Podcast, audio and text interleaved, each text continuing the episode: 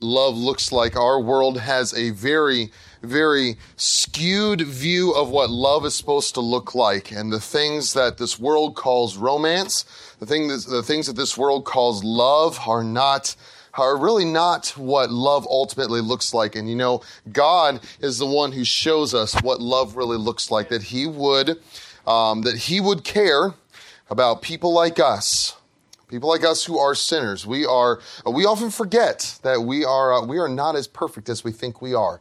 Uh, we usually give ourselves a pretty good pass uh, when it comes to uh, to uh, the way things are. We're very um, hard on others, but we give ourselves a pretty good pass. And um, but the reality is, as we talked about a lot on Sunday, um, we are sinners that before a holy, righteous God don't deserve a single second of eternal life and uh, we did nothing to deserve it. In fact, we God, we all gave God about every reason in the book uh, to send us to eternal destruction. And uh, the only thing that stepped in the middle of all that was God says, "I love you. Amen. I love my I love my creation way too much to just let him go." And uh, that's what uh, sent Jesus to the cross. And of course, Jesus, you know, John 3.16 says, God so what? Love the world that he gave his only begotten son, so that whosoever believeth in him should not perish, but have everlasting life. That's, uh, that's where God's love, love leads. It leads to him wanting to give you eternal life, everlasting life. Um, do you have that everlasting life? Are you sure of it? You know, one of the, I remember living my life for a, um, for a time, for several years, not sure. Just not sure. You know, it was my thing I, I hoped, and I was pretty sure. And I remember when God just brought me to the reality, just the, the sobering reality of, um, you know, um, wouldn't it be awful if you were to die and to find out that that little bit that you thought, ah, maybe, you know, I'm pretty sure like this mount over here, I'm pretty sure this mount I'm saved. This little bit over here, I'm just, is this little bit of me that just, um, I'm not sure if I am saved. And God, I remember when God showed me, wouldn't it be awful if you died and found out that what you, that little bit over there was actually reality? And that you die without Christ as your Savior and spend eternity in hell.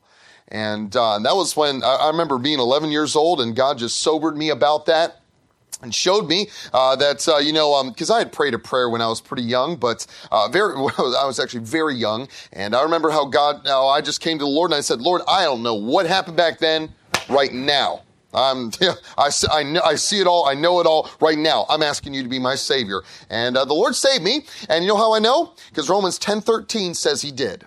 It says that whoever calls on the name of the Lord shall be saved. I called in the name of the Lord, so the Bible says that I'm saved. And that's, that's a neat part that it's not arrogant to say, I know that I'm saved. I know that I have eternal life. I know I have a home in heaven. It's not arrogant. It's actually where God wants you to be. And if you're here tonight, you don't know you don't know that your sins are forgiven. Maybe you don't know if you have eternal life. God wants you to know that. Uh, God doesn't want you floating through life wondering about these things, uh, wondering where you will spend uh, eternity. I was doing some prep for this, uh, believe it or not, for this uh, summer, the summer of 2023 uh, for ministry. And one of the things I was going through was preparing some materials for some guys and talked a lot in these um, these materials about about death and the reality of death and how um, even just here in the United States, our population's at like 332 million now. And uh, by the time this year is over, 2.5 million Americans die.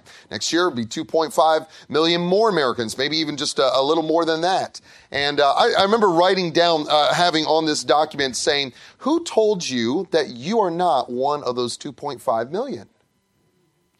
you know and um, we, we often think well I've, even at any age i've preached uh, one, of the, um, one of the most unique places i've ever preached was in florida central florida and I preached in one of those Florida retirement communities. You know what they, those things that they talk about? You're like, oh, I know they exist down there. Are they real? They're real and they're, they're interesting. And, uh, they, uh, you know, and I, and I remember preaching down there. And I mean, people down there, there's, you know, these people in these retirement communities, it's amazing. They still, even though they are retired, they're older, they're coming towards the end of life, they still think they don't need God. You know, because they have, they have a little bit of health and they have a little bit of freedom yet, so they don't need God yet and it's downright sad. It's downright sad, and that's uh, that is not where you know the Lord wants you to be. He wants you to know that your sins are forgiven. He wants you to know that you have eternal life because one day we all have to stand before Him. You know, Hebrews nine twenty seven says it's appointed unto men once to die, and after that the judgment. And uh, what a precious thing to be able to go out knowing uh, that your sins are forgiven. You, um, there's a book I read once called um, Voices from the Edge of Eternity. What a neat book. It's all firsthand and secondhand accounts of people who died and people who watched people die. And it's interesting, it, you watch people who rejected Jesus as their savior. A lot of them died some horrible deaths. Not, not gruesome in the sense that, uh, you know, maybe they went through a violent accident or something like that, but dying was a horrid process. It was just um, agonizing because they didn't know Jesus. And, and then they tell stories, again, firsthand or secondhand accounts of these people who knew the Lord Jesus as their Savior, and their deaths were simple and passing because there was a hope. There was a hope. You know, one thing our world needs is hope. Hope that, um, you know, that goes beyond the craziness and the bizarrety of our culture and just the darkness of our society and just the, the evils that just pervade in our society. And uh, Jesus is that hope. You won't find hope anywhere else. You won't find it in a denomination. You won't find it in, in a church necessarily. You will find it in the person of Jesus Christ. And uh, he is the one who loves to save sinners like you and me. So I hope you know Jesus as your Savior because his, um, his love is what made it possible for sinners like us to be saved. So if you would, uh, take your Bibles and turn uh, to the book of Second Corinthians and chapter 12. Okay. Second Corinthians and chapter number 12 is where we'll go. And uh, again, as Pastor said, let me just encourage you.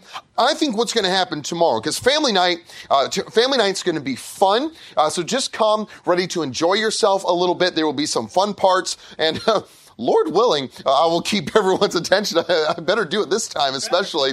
Yeah, after that, after that, um, um, you know, um, yeah, I better do it. So, but anyway, um, the things that will happen tomorrow, uh, they will be engaging for adults. They will be engaging for children. They will be engaging for teenagers, uh, all ages. Hence why it is family night. Uh, there will be some prizes that will be given out. There will be some. Uh, there will be games. There will be. Uh, there will be um, uh, some special balloon creations. So if your kids like, you know, stuff that's twisted into balloons, or if you are you adults, if you like stuff that is twisted into balloons, you can show up too and sit near the front and get a front front row seat to uh, a few balloon creations. Uh, so all that's going to take place right here in the auditorium. You don't have to do anything special other than show up and have a smile and be ready to go.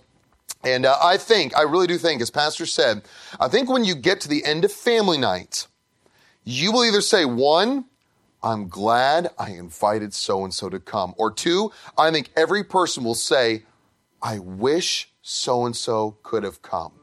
Now, if you invited them, they didn't come, not your fault. That, that's, leave that with the Lord, okay? You invited, leave that with the Lord. But uh, maybe you didn't uh, make any effort to bring anyone out. Like I said, I think you'll get to the end of tomorrow night and say, I wish I had asked so and so to come because they needed it. So, uh, so just be thinking on that in these uh, in these coming days or in the well one more day 24 hours from now okay? All right well we're going to be in the book of second corinthians and chapter 12 we're going to look at some verses. I think uh, some of them are probably somewhat familiar to some of you uh, but one of the things uh, that is um, uh, just kind of in by way of introduction is that you know us americans we do not, or I should say this way, us Americans, we love to be comfortable, don't we? We don't like it when uh, we we just um, we oftentimes just um, uh, we we um, reject the idea that anything that makes us uncomfortable could be good for us. You ever notice that? Um, you know, it was, uh, and this and this is not something that is recent. It is something that has been in our culture for a while. I was reading. This is a this is a this is good. You want to talk about Americans liking to be comfortable? These are actual um, responses on comment cards that were put in at the Bridger Wilderness area. I think that's in Wyoming, the Bridger Wilderness area. I don't know if anyone knows. Uh, I believe that's in Wyoming, but it's a um, a special, you know, uh, national park kind of area. And this was these were the things put on comment cards back in 1996. Okay, so this was uh, a couple years ago. Okay, and you think that we like to be comfortable now? We liked it back then too. Here's what was on actual comment cards at the Bridger Wilderness area in 1996. One, one person wrote, the trails need to be wider so people can walk while holding hands. okay. Um, tra- trails, uh, please be blunt, you know, with this one. Trails need to be reconstructed. Please avoid building trails that go uphill. Like, um, like we can be like, okay, yeah, let's bring that mountain down. You know, someone get a hammer up there and pound it down. Um, one, one comment card said there were too many bugs, leeches, spiders, and spider webs. Please spray the wilderness to rid the area of these pests. Here's another one. Please, please pave the trails so that they can be snowplowed during the winter. Because, you know, up in that area especially, you know, sometimes there's areas that um, it closes in like uh, October, November, and they don't open it up until April, okay? Yeah, oh, please, you know, please, to, yeah. Um, oh, this is good. Chair lifts need to be in some places so that we can get to these wonderful views without having to hike to them. Yeah? Um, oh, this is good. The coyotes made too much noise last night and kept me awake. Please eradicate these annoying animals. Yeah, I know. They're a nuisance. They need to be shot. Okay, yeah, they, they really are. Um, oh, this is great. I, I, okay. Now, listen. If you're an overthinker, do not overthink this next com- this next comment, or otherwise you'll blow what brain cells are left. Okay, here it is. Ready? This is on a comment card. Said a small deer came into my camp and stole my jar of pickles. Is there a way that I can get reimbursed? I don't know. Um, Maybe, uh, maybe this person's never seen an animal before and got deer and raccoon mixed up. I don't know. Um, here's one. Reflectors need to be placed on trees every 50 feet so people can hike at night with flashlights. Now, some of you might be thinking, oh, that's kind of a clever idea. Folks, you have apparently never been out west at night. You do not want to be walking in the dark out west at night. Just trust me on that. You don't want to do that uh, because there's other stuff that walks around at night out there. Um, uh, there's uh, one said um, escalators would help on the steep uphill sections. Uh, no, the other one said, okay, again, for you overthinkers, hang on to this one, okay? Don't don't overthink it, okay? This person said, places where trails do not exist are not well marked. Oh, yeah, okay. Um, uh, one said, uh, one just simply said there's too many rocks on the mountain. And another one, no, the last one was uh, this this person said a McDonald's would be nice at the trailhead. You know, just kind of, you know, just kind of put it up there because they just bring in helicopters and drop McDonald's down in certain places. You know, you know, it's all these things. I mean, they just go to tell, just go to show us we like comfort. And again, not just do we like comfort, but we reject the idea that anything that makes us uncomfortable could be good for us. Don't we? We don't, we don't like that idea. And you know what's interesting? is Paul kind of, uh, he addresses that here in the book of Second Corinthians chapter number 12. Now we're going to get down to verse um, 7, 8, 9. Uh, those are going to be our main verses here in just a moment. But I want you to look at chapter 12, verse number 1. Uh, now, here's what's happening. Now, in this um, context, as, as uh, Paul is about to talk about something that made his life very uncomfortable, what he does first is um, in this, uh, part of this book, part of the reason why he wrote this book, not everything, but part of the reason he wrote Second Corinthians was there were um, some false teachers that were coming around and they were challenging Paul, uh, or really challenging the church, saying, oh, Paul's not a real apostle. He's not really a real prophet of God. And these false teachers were saying, you know, he's not a real uh, prophet of God. He's never had visions like us.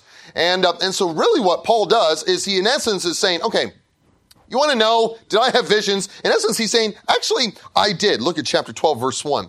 He says, it's not expedient for me, doubtless, to glory. In other words, he's saying, I really don't want to brag, but it's almost like for the sake of you knowing that I am a real apostle, he says, I will come to visions and revelations of the Lord. He said, I'll talk about a vision I had. Verse number two, Paul says, I knew a man in Christ above 14 years ago. Now, when he's, when Paul says, I knew a man, it's almost like he's saying, so I know this guy like 14 years ago that had this vision. Now listen, um, you ever, um, you ever had a uh, situation, maybe you posted it on Facebook and you said, you know, I don't know. Um, is there any way to subtly and secretly dispose of a neighbor's cat that you hate, asking for a friend. Right. You ever, ever seen someone put up something like that, you know, of like, and, and it says asking for a friend, and everybody knows he's just talking about himself. Folks, that's exactly what Paul's doing here. He says, So I knew this guy. And really, everyone, I mean, Bible scholars are agreed, and the people would know Paul's talking about himself. He, he's just trying to keep it humble, and he says, I knew a man in Christ. Really, this is just Paul. 14 years ago, and he says this vision, whether it was in the body, I can't tell. Whether it was out of the body, I cannot tell. God knoweth. And he says that it is at this vision 14 years ago, before his missionary journeys ever started, it says, he says, uh, he was caught up to the third heaven. Now you might say, now I looked at that and I said, whoa, like, okay, does heaven have levels or something like that? No, actually back in this day, what they would do is they would um in uh, they would use it was almost like a metaphorical poetic reference. Um, people would refer to the first heaven. When they would do this they were actually referring just to the skies. They'd refer to the second heaven that was outer space. They'd refer to the third heaven that was paradise where god dwelt. Okay so when paul says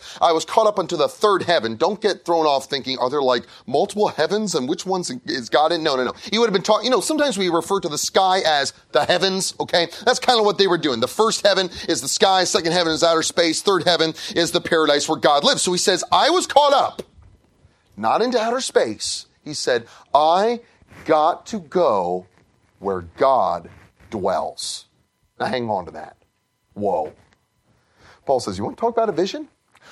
I got to be caught up to heaven itself where God dwells. Well, what happened there? Verse number four says how that he was caught up into paradise. It says, and he heard unspeakable words which it is not lawful for man to utter. Hey, hey, a little teaching moment for us Christians. just so that you realize this is that here's this, here's Paul, probably, you know, the apostle Paul, probably one of the most legitimate people you could probably trust, you know, writing inspired scripture and all that kind of stuff. And you know what happened when he, here's a man who truly got to be in heaven can I tell you a couple things? Number one, he doesn't even tell you what he saw.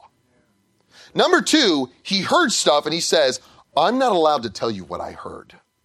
So number one, number one, he says he doesn't even tell you what he saw. Number two, he heard stuff that he would never, re- that he was not allowed to repeat. Which I'm just saying this, Christians, when you pick up some book from some Christian bookstore that's where someone says, Oh man, I went to heaven and I saw this and I saw this and I saw this and heard this and this happened and this. Just know this. People who really go to heaven, number one, they don't talk about what they see. And number two, they hear, they hear stuff that they know they're not allowed to repeat. Okay. So when someone says, I heard all this and saw all this, you know, can I, can I advise you of something? Don Piper, 90 Minutes in Heaven, not worth your time. Okay? I know that's a popular book, not worth your time because when someone really went to heaven, they actually can't talk about what they saw. It is just that glorious. And so he says, I got there, and he says, um, but once he saw this all, verse five, Paul says, "Of such an one, talking about himself again, will I uh, will I glory? Yet not Yet of myself, I will not glory, but in my infirmities. In other words, Paul saying, I really hate kind of telling this story because I don't want to look like I'm bragging, but you need it so that you know, yes, I am a real apostle. Verse six, Paul says, for though I would desire to glory, I'd like to, you know, brag. He says, I shall not be a fool, for I will say the truth. But now he says, I forbear. I'm going to stop telling you about this vision, um, lest any man should think of me above that which he seeth me to be. You know what Paul just said? He said, I'm not going to tell you any more of my vision because I don't want you people to think that I'm some, basically he's saying, I don't want you people to think I'm some kind of super Christian. Now, when I look at the apostle Paul, I think super Christian. And Paul says in that, now he wouldn't use those words, but he was in essence saying in verse six, I don't want to tell you any more about my vision because I don't want you to think I'm a super Christian. He says, because I'm not. He said, I have issues. I have problems. What does he say in verse number six? He says, uh, Unless anyone should think of me above that which he seeth me to be, or that he heareth of me. And so he says that even though he'd been given these wonderful visions and saw all these things, the God's, he says, unless verse seven, I should be exalted above measure through the abundance. So it wasn't just one the abundance of revelations and the visions that he saw, he says, there was given to me a thorn in the flesh. And so he said, God knew, God knew how to keep me humble. And to keep me humble, God said, uh, God knew all, saw my successes. And you know, this, um, uh, this, uh, th- this event that took place with this vision, this vision takes place, um, you know, 14 years back from when Second Corinthians was written. So it's probably, uh, it's probably after Paul's conversion, but it's before the missionary journeys. It's probably during his training time in the desert of Arabia. As he's getting close to God, he's getting to spend intimate time with God out in the desert, preparing for his ministry. And you know, uh, you know what I think the Lord recognized with Paul? some of this neat stuff he was getting to see was going to his head. We don't usually think about Paul that way, but Paul said, yeah, some of it was going to my head. And you know what Paul, and you know what God did to keep Paul from getting proud? He gave him something. Oh, money? No, he gave him a thorn in the flesh. He gave him a thorn in the flesh to keep him from getting proud. You know, um, maybe you're at a point where things have been going extremely well. Maybe there's been accomplishments. Uh, maybe you're, um, maybe you've gotten a promotion that you always wanted. Uh, maybe you got, uh, maybe your job is doing extremely well. Uh, maybe you're, um, maybe you're a part of a Sunday school class and you're like? My Sunday school class has doubled. I'm seeing kids getting saved and it's just being successful. Maybe you're seeing a lot of people led to the Lord. Uh, maybe your, uh, your wealth has grown. maybe you have children who are doing doing great things for God and you're just excited. Or maybe you have children that maybe they're not necessarily doing great things for the Lord, but they're at least they're making some really neat accomplishments. Uh, maybe you've reached some academic achievements. Maybe you've been seeing answers to prayer. And as these successes kind of roll in, lest we brag, God allows something into our lives called a thorn in, a in the flesh. So what we're going to look at tonight is thriving with a thorn.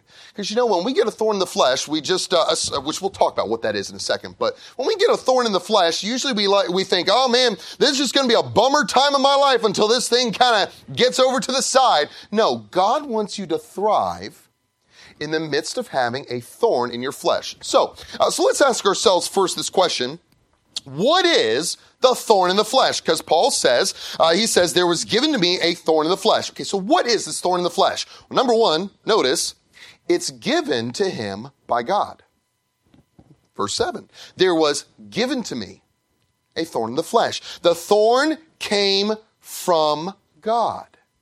Now, again, we may ask, well, why did God, uh, why would God want to give something like this? Well, you know, sometimes God allows things, things that hurt, like a thorn, come into our lives, as Paul said, lest you be exalted above measure. You know what this thorn did? It punctured Paul's pride because Paul was pretty excited about his accomplishments and his visions and where he was going. And God said, This is not good because we're just in the training stage. He hasn't even gotten to the missionary journeys. And the Lord said, He is going to ruin this missionary journey if we don't pop his pride. You know, the Lord's good about doing that to us. Not because he wants to hurt us, but because God knows that our, our use to him will be limited by pride. But also, this thorn in the flesh, not, not only is it given by God, but also it's an annoyance. You know, the word thorn here, it's a Greek word used only here in the New Testament, and it's a word that simply means a thorn, or it can also mean a splinter. You know, you ever get uh, you ever get pricked by a thorn? You ever get a splinter in the hand? How about this? Um, this is kind of a similar thing. You ever going out hiking and you get a pebble in your boot? Isn't it amazing how something so small, you know, a, a pebble, a thorn, and a splinter have no ability to handicap you. They cannot break your bones. They cannot, uh, they cannot um, uh, give you a concussion. They cannot knock you out. But isn't it amazing that after a while, that thorn, that splinter, that pebble in your boot can scream so loudly that you're willing to stop. Like if you're on a hike, you're willing to stop everything and pull off that boot and get completely undressed if it means you can get that pebble out. Why? Because that thorn, though it is so small, it screams so loudly, it's an annoyance. It listen to this. It distracts you from what you're trying to accomplish. You know, sometimes you're trying to do some right things. You're trying to live for the Lord, trying to just uh, just do the norm. Sometimes it's trying to serve the Lord. Sometimes just I'm just trying to do my job, I'm just trying to do my work. And there's something in your life, a thorn, and it's just distracting and annoying. Folks, that's from God. Why? Okay, well, let's find out more about the thorn in the flesh. Notice this. It says, this is kind of a duh statement. It's in your flesh. That's what it says. A thorn in the flesh. So what exactly is this flesh? Well, two things. This is very, very careful. Note both of these. One, when he says the thorn is in his flesh, that could mean one, that this thorn was in his physical flesh, which would mean, which would be like a physical ailment, like a handicap or a disease or something like that. It'd be something that irritated his physical body all the time. Uh, and some Bible scholars say uh, this, this irritation, this annoyance in his life, it was something that afflicted his physical body. You know, Galatians 4.13, Paul said, You know how through the infirmity of the flesh I preached the gospel unto you at the first. So, in other words, he says, uh, he tells the Galatians, he says, You know, basically, I was sick. I had a physical issue, yet I still preach to you. And sometimes that thorn in the flesh is a physical issue that just seems to keep you from doing what you want to get done. Um, Charles Spurgeon, how many of you have ever heard Charles Spurgeon, a preacher? Okay, a lot of you have. Charles Spurgeon was a, um, uh, was a very famous preacher. Charles Spurgeon had what could be identified as gout in 1869 when he was 35 years old. And for the remainder of his life, he would be laid aside. Listen to this. Charles Spurgeon would get laid aside for weeks and sometimes months every year with a variety of illnesses. In 1871, Charles Spurgeon said this. Listen, he said, It is a great mercy to be able to change sides when lying in bed. He said, Do you ever, um, he said, Did you ever lie a week on one side? Did you ever try to turn and find yourself quite helpless? And did others ever lift you and by their kindness reveal to you the miserable fact that they must lift you back again at once to the old position? For as bad as it was, it's preferable to the other? That's Charles Spurgeon. It was not a, he was not having a good life. He says, it is a great mercy to get one hour's sleep at night. He said, um, yeah, he said, uh, what a blessing to be able to put one foot on the ground again, even if only for a minute. Charles Spurgeon was seldom pain free from 1871 on. Uh, his condition became more complex. Some say it looked like he had Bright's disease, and uh, and that began to develop as well. So you know, here's a preacher where I think he had something, a definitely an annoyance, a distraction. Here's Charles Spurgeon trying to do ministry, and he's got uh, this annoyance in his physical flesh, a physical ailment. Paul could have been. Uh, people make guesses about Paul. Some say it was he had eye problems. Some say he had malaria. Some say he had migraines. Some some say he had epilepsy. Some say he had a speech impediment. Whatever it is, sometimes a physical problem can be magnified so loud that it distracts even from ministry. And you know why Paul wanted to get rid of this thorn in his flesh? Because it interfered with his ministry. You know, it wasn't a big thing. It wasn't like he, it wasn't like he was deaf. You know, he couldn't speak or something like that. It was something small that annoyed him. That just he, his mind said, "Lord, if we could get rid of this, ministry would be a lot easier. You know? Like, can I just tell, can I just tell y'all something? Anyone else out here have a bad back? Who's got a bad back? Anyone like that? Okay, it's not just me. Okay, yeah. Me too! I'm going to the chiropractor tomorrow. You know why? Because I got my back is terrible, and uh, and I'm just uh, I'm just so annoyed sometimes with the pain that it causes, and I just think you know you know how much more I could do serving the Lord if I didn't have back pain. Do we not sometimes think about that? That's the way Paul viewed it. That's the way even Charles Spurgeon kind of viewed it, and um and uh, and it's it interfered with his ministry. And uh, and even Spurgeon said, "Listen to this, right?" Charles Spurgeon. Charles Spurgeon said, "I have to look after the orphanage. I have charge of a church with four thousand members. Sometimes there's marriages and burials to be undertaken. There's the weekly sermon to be revised. There's the sword and the trowel to be edited. That was like his uh, magazine. And beside all that, a weekly average of 500 letters to be answered. You know what I think if Spurgeon was thinking? Lord, if we would get rid of this um, thorn in the flesh, I can minister way better. You know why he said that? Because that makes sense to you and me. But God said it would be better if you did your ministry with a thorn. Wow. So this thorn was, could, was, it may have been in his physical flesh, but can I tell you this? Sometimes we don't think about this. Do you know that this thorn could have been in his spiritual flesh? Well, what's what's like spiritual flesh? Spiritual flesh is, um, refers to the remnants of your old unsaved self that still crave sin. Now, even though you're um, a Christian, if you've asked Jesus to be your Savior, you're still going to crave sinful things. And that is, that is the part of you that the Bible describes as your flesh. You know what that annoyance might have been? That, that pestering annoyance? It might have been something in his spiritual flesh. It might have been that he had an incessant temptation that would not leave him alone. That he was constantly, maybe, doing. Do you, do you ever have a sin that it just seems like, Lord, do you know how much better I would please you if we would just stop? If I would, if we would just stop this temptation? Maybe you have some some kind of temptation, and you just think this is just I, I do I commit this sin over and over and over every single day. I I wish it would stop. Lord, why don't you just take away the desire? Why don't you take away all temptations for this thing? You know how I am, Lord. Why don't you just take it away? Isn't it amazing? Sometimes God doesn't. You know, you know, in his spiritual flesh, maybe the maybe the thorn was persecution. People who wouldn't leave him alone. people who would mock him, people who would attack him, people who would hurt him for giving the gospel. Hey, maybe it was depression. Maybe it's thought. maybe Paul had times where he was down. Maybe he had times where he just could not go on. Maybe Timothy had to jump in and preach the sermon last minute. I don't, I'm just guessing. We don't know. You know what the good thing is? We don't know. Could have been in his physical flesh, could have been in his, in his spiritual flesh, but we don't really know, uh, which, you know, lets us know it could be any of these things. But here's another clue as to what this thorn in the flesh was. Look at verse 7. Paul says, This thorn in the flesh was, quote, the messenger of Satan. Ooh. Messenger of Satan. What is, what is that? Well, the word messenger, this is interesting. The word messenger there is a word that always, and if you find it in the New Testament, it never refers to a disease. It always refers to a person. Oh, now we just open this up even more of what this thorn in the flesh could be. It could have been something physical, it could have been something spiritual, it could have even been a person. Now, you're all super spiritual. I'm sure you wouldn't have this, but um, are there any people in your life that like annoy you a lot? That just are a pain?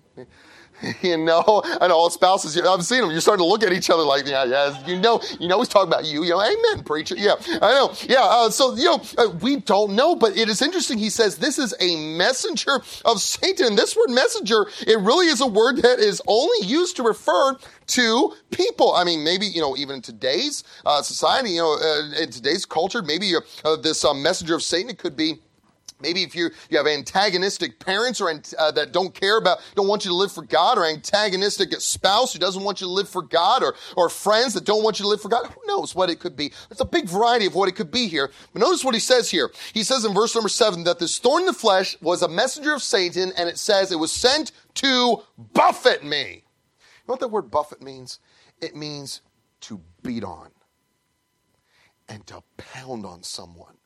Um, there's uh, there's a, um, very popular kind of uh, activity uh, on t- on TV. It's called MMA, mixed martial arts, and uh, what it is is it's kind of it's a small area, and two guys go at it, and they don't. Uh, it's not like boxing where you know you just have certain things you can do and you can't do, and if a guy falls down, see in boxing, if a guy falls down, you have to give him time to get back up, right? Not in MMA, because actually what happens in MMA is if you can get in a swing, if you can get in a kick, if you can get in a knee, and you can knock a guy down.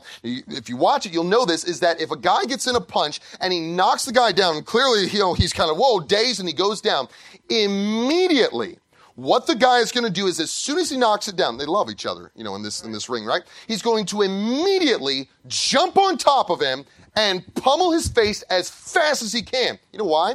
Because as soon as there's a hit that looks like the guy got knocked out or something like that, the referee is immediately going to move in and get between, he's going to actually thrust his body between the two of them because, you know, the the guy up on top, he's not going to hit the ref. And so the referee flings himself in between the two of them to protect the guy who just has gotten knocked out. Why? Because if he doesn't, he's going to be beat upon and beat upon and beat upon. And folks, that's what the word buffet means. Paul says, This thorn in the flesh, this aggravation that kept me from doing all that I wanted to do for God, he said, it pounded on me. Do you have something in your physical body that just, ah, it just won't let you go? You want to serve God, you just want to work your job, you just want to leave you alone. Maybe you have something in your spiritual flesh. Maybe it's persecution. Maybe it's depression. Maybe you've just got a temptation. And this, this, this sin problem, these things just won't leave you alone. You say, come on, Lord, I just, I could do so much more for you if we could clear this out. Yeah, we could get rid of this, this person in my life. Lord, I could just serve you so much better. What's going on? Why would God allow this? Verse 7, Paul repeats it yet again. He says, Why was there given a thorn in the flesh, a messenger from Satan to buffet me? Lest I should be exalted above measure. In other words, you know what this, this thorn was doing? It was keeping Paul from the sin of pride. You know, sometimes um, God allows calamities into our lives to keep us from sinning. Because God knows that you'll get, you know, sometimes things start happening, we get pretty proud of who we are and what we've done. And God says, you know what? We're going to humble you hang on to that for a while. And you know what happens then is Paul goes to prayer. And it says in verse number eight, for this thing, concerning, in other words, the idea is concerning this thorn, I besought the Lord thrice. Now, I don't think it just means that, you know, he had three different days that he prayed about it. It probably means that he had three different seasons where he had seasons of prayer about this thorn in his flesh, and he prayed, and what did he pray? That it might depart from me. He begged God to take it away. Now, a couple things about this. Number one, I don't think this prayer request was sinful. Because for one thing, Paul didn't know if this is like a, a permanent thing that God wanted him to just deal with for his life, or if this was just something he needed to pray through and see God deliver him from. But I, I don't think this prayer request was sinful. But you know something else I noticed is that his prayer request was heard and it was answered.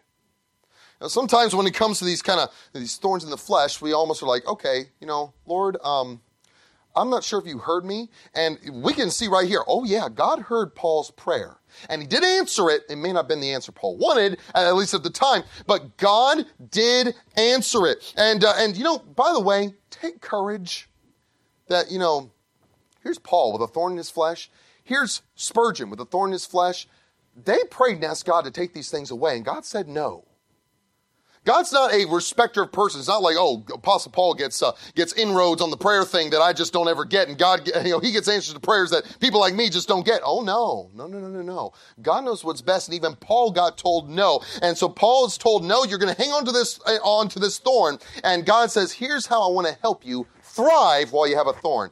Folks, that was an extremely long introduction to a very short sermon. Okay, so uh, so here we go. How do you thrive with a thorn? Here it is. This won't take this won't take us too crazy long. Thriving. How do you thrive with a thorn? Look at verse number nine. First of all, you need to do. You want to thrive with a thorn in your life. Number one, realize God's resources.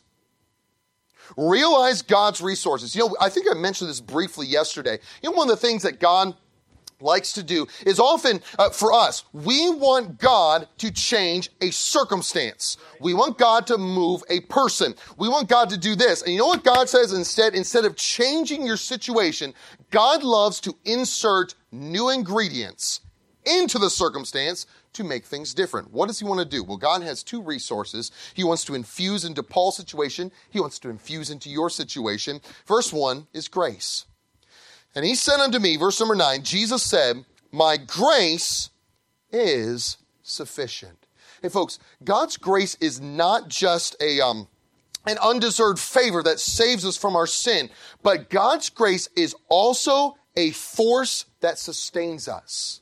And he says, My grace is sufficient, meaning that it is enough, there's no shortage, but I love how he says, It is sufficient for thee, for you. In other words, God says, He's saying, My grace is personalized to your situation. That I have a sustaining force that has been personalized for you. It's for you. This kind of this specific, you know, mixture of grace will not work perfectly for him. It's going to work perfectly for you.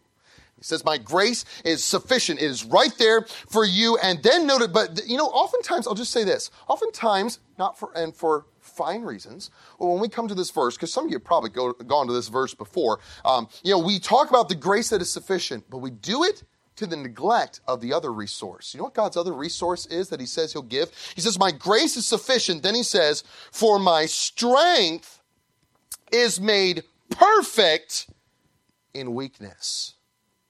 You know what the other ingredient is that you need? You need God's strength. Now, here's a couple things you got to notice. One, he says, uh, he says, uh, for my strength is made perfect in weakness. In other words, God never tells you you need to be strong. He doesn't tell you you need to be strong. He says you need my strength. Trust me, it's almost like God is saying you don't want yours because you don't have it anyway. You say, Matt, why, how do you know that? Why would you say that? Well, because of the word, it says, my strength is made perfect in weakness. You know what this word weakness is? Uh, when I see the English word weak, when I talk about you know, someone, and I say, well, you know, he, you know, so and so, he's sick, he's really weak right now. If we were to say that, what do we mean? What we mean is uh, he's uh, he has very little strength. He has a little bit of strength, but not much, right? You know, that's what we say when we use the word weak, folks. That is not what the Greek word is here. Do you know what the word here for for a weakness is? It's literally it's the word strength with an a in front of it. You might say, well, is that significant? Yeah. Do you remember in um, elementary school? How many of you remember from elementary school? Brush it back. Remember elementary school? Did anyone have to take a vocab class? Any of you remember that? Scars from that? Yeah. Remember prefixes and suffixes and all that bizarre stuff that means nothing? Guess what, folks? Today's the day that that class is finally actually going to be worth something. All right. So there's a, um, there's a prefix in front of this word strength and it's an alpha. It's an A, the Greek letter alpha, which is kind of like our A. And, um, and so it's the word strength with an A in front of it. Folks, what happens when you take a word, you put an A in front of it? Like this. Um, do you know what a theist is? T H E I S T. A theist is someone who believes in God. Okay, that's theo, theos. That's uh, you know Greek and Latin. That's, that's someone who believes in God. Hey, if you take theist and you put an A in front of it, what do you have? Oh, what's an atheist? Someone who does not believe in God. So you put an A in front of it, and it means the exact opposite of the you know theist. Uh, take the word typical. Know, if you were to say, you know, well, that's a, you know, that's a typical piano, you know, that's a, you know, that's a pretty typical guitar, that's a pretty typical ladder over there. Um, but you know, if you look at it, but what if we were to take the word typical and put the letter A in front of it? What word do we have? Atypical, atypical, whatever, whatever the pronunciation is. And what does the word atypical mean? Not typical at all. It means that that's, that's bizarre. That's like nobody has it. Like, you know what I was looking at today? These lights right here. I don't know if I've seen any church that has lights just like that. That is an atypical, atypical lights for a stage in a church. I just don't see them very often. And so, you know, that is, it's like, these are the lights that like nobody else uses. Okay. So you're unique. You're glad you're unique. Okay. Um, and so you know what this word is? Where God says, He says, you need my strength. You know why? Because you have no strength. You know, we often think that, well, you know, at least praise the Lord, I got a little strength. No, you don't. No, you don't. And your life and my life are great testimonies that we don't have strength, that we don't have power, that we do not have power within ourselves. You know, there was a there was this um, video game I played as a, as a, when I was in junior high. Those were my video game years. I love football. And uh, when I was in junior high, I loved playing this video game called Madden. 2002. Oh yeah, yeah, that was a good game. And uh, 20, that was 20 years ago. My goodness. And so, um, and so this game, one of the things about these football players on this game was that you, they had different, um, uh, you know, categories. You know, such as uh, they had um, agility, they might have catching ability, they might have tackling ability, awareness, all these different um, traits to them, and they would be given, they'd be assigned a number between zero and 99. And so, you know, if you, uh, you know, if you have a really good player, he's going to be a 99 in a lot of things. You know, you might have an offensive lineman might be like 99 in his uh, pass blocking ability, but he might be, you know, like a, a 31 in his passing accuracy, you know, because nobody cares if, uh, nobody needs, you know, the center to be able to pass the ball. You just got to be able to block, you know? And, um, and so, you know what one of the categories was on every player's bio? It was strength. Do you know what you and I have for strength? You know what God says you have? A zero. You have a zero when it comes to your strength and when it comes to your power. And Paul says, if I wanted to know God's power, I had to, for, for, to, to, to bear me through this awful thorn in the flesh. He said, I had to accept that I had no strength. Some people, I don't know, it just, it's not a very, I don't think it's a good phrase. People say, weakness is power. No, it's not. Weakness is weak, weakness is weakness. God's power is what you want.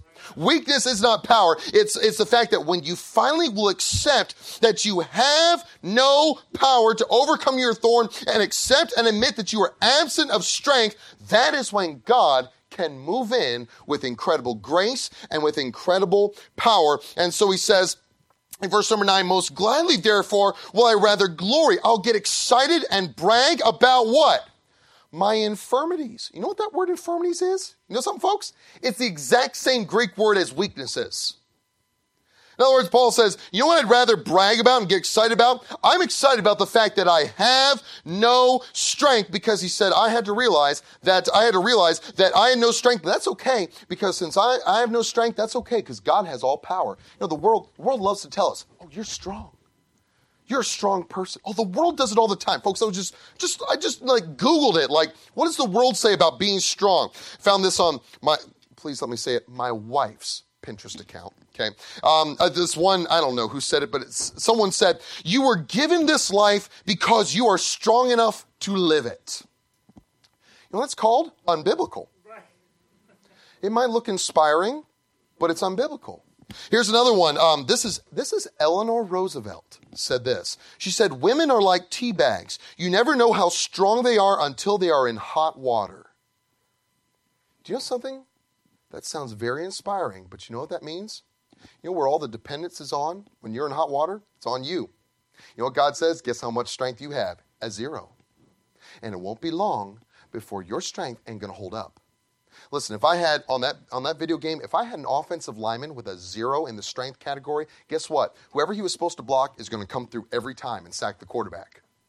It won't last for very long before you know he's gone. I wouldn't, want him. Um, here's one. An author by the name of Janice Trachtman said, um, "Everything is within your power, and your power is within you."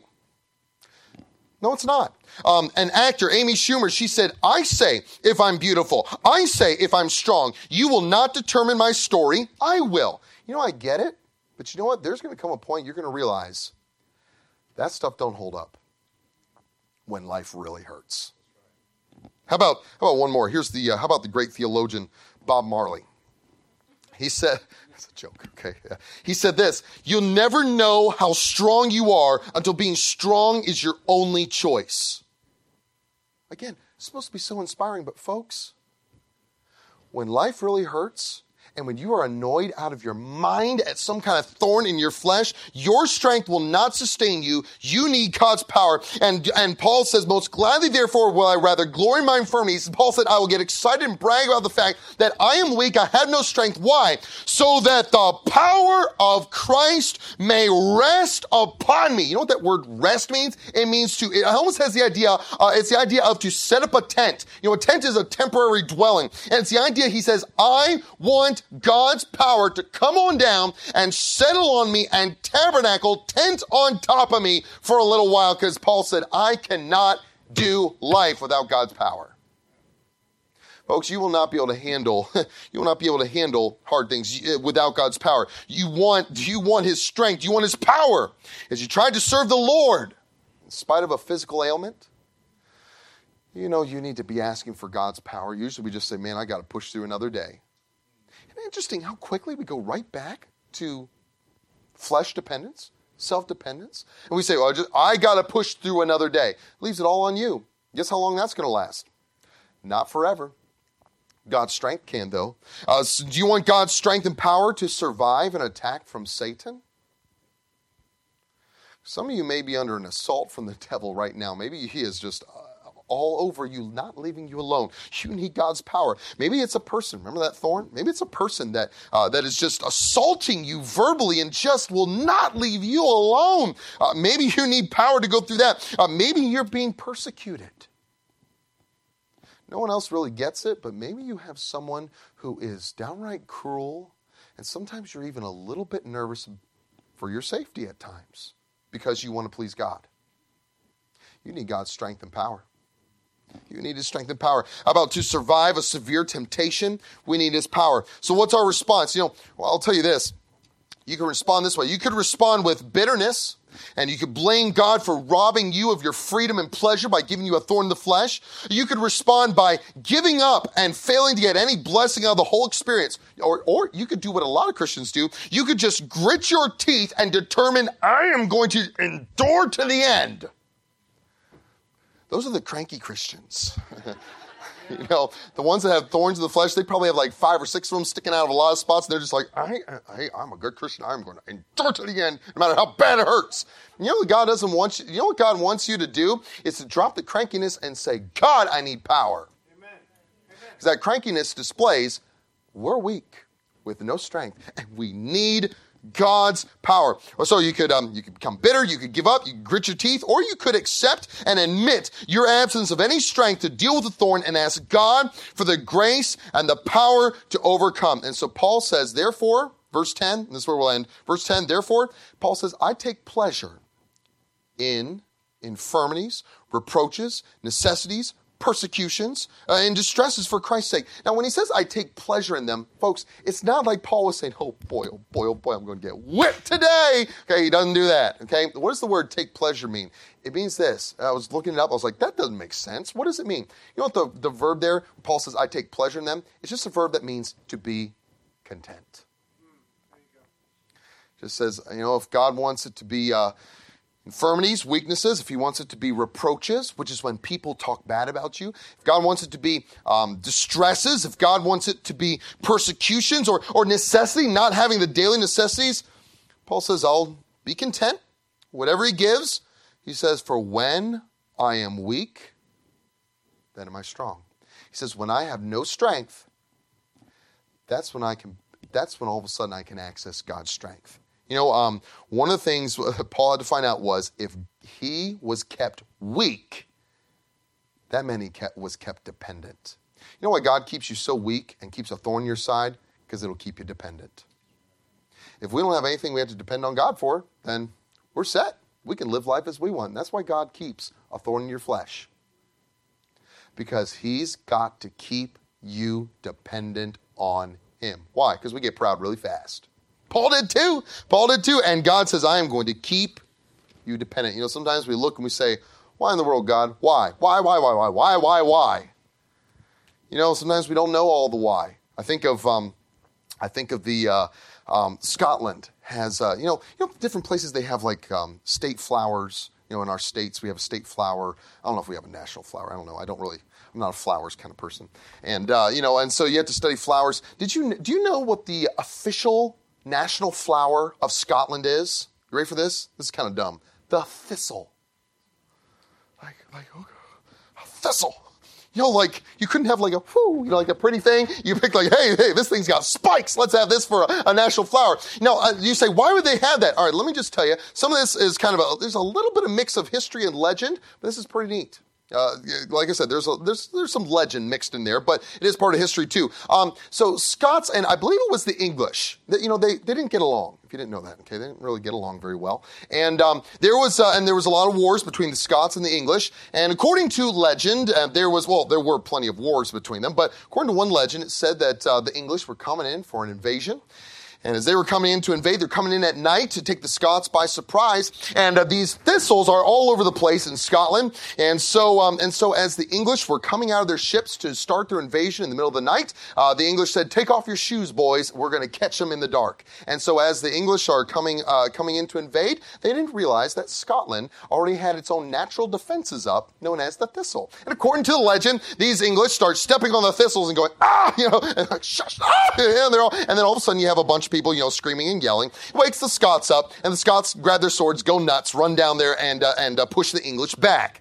And uh, you know, you might you might say, uh, you know, um, I don't. Some of that's legend, but you know, if that all is true, you know, sometimes you might think, Lord, why all the thistles? What a ridiculous amount of thorns. You know, why can't we have like a pretty flower? You know, why not? Uh, you know, maybe it was because the Lord know, knew, hey, you're going to want these thistles a little bit later on. You don't know it now, but you're going to want them. And you know, um, that's kind of what, you know, sometimes we look at our thorns and we look at the things that God's allowed into our life, these annoyances, and I think, man, I, I, feel like I could just serve God better. I feel like I could just do life better if I didn't have these, this thorn in my flesh. God says, no, you don't see it, but you need it. If you don't have this, you're going to get really proud. And I'm going to, God says, I'm going to keep you right where you need to be. You need to be dependent on me. That's where the Lord wants to keep us. You, do you um you have a thorn in your flesh? Whatever that looks like, physical flesh, spiritual flesh, maybe it's a person. Um, listen, God's got power and grace that He has purposefully molded to be sufficient for you. This, this particular mixture won't really work for other people. It'll work perfectly for you, though. And God wants you to know His power. God wants you to know His grace to survive and thrive through a thorn. Let's pray. Lord, thank you so much for, for your strength and for your grace. And I pray that you would, um, Lord, would you, would you encourage, Lord, I can only imagine the hearts that just are drugged down by the agony that a thorn brings. I pray, dear Lord, that you give, um, you would give strength. You would, that, your, that these people would access your strength and your grace, that they would ask for it. You said, Let's therefore come boldly before the throne of grace so that we may obtain mercy and find grace to help in our time of need. Lord, help these people to do just that.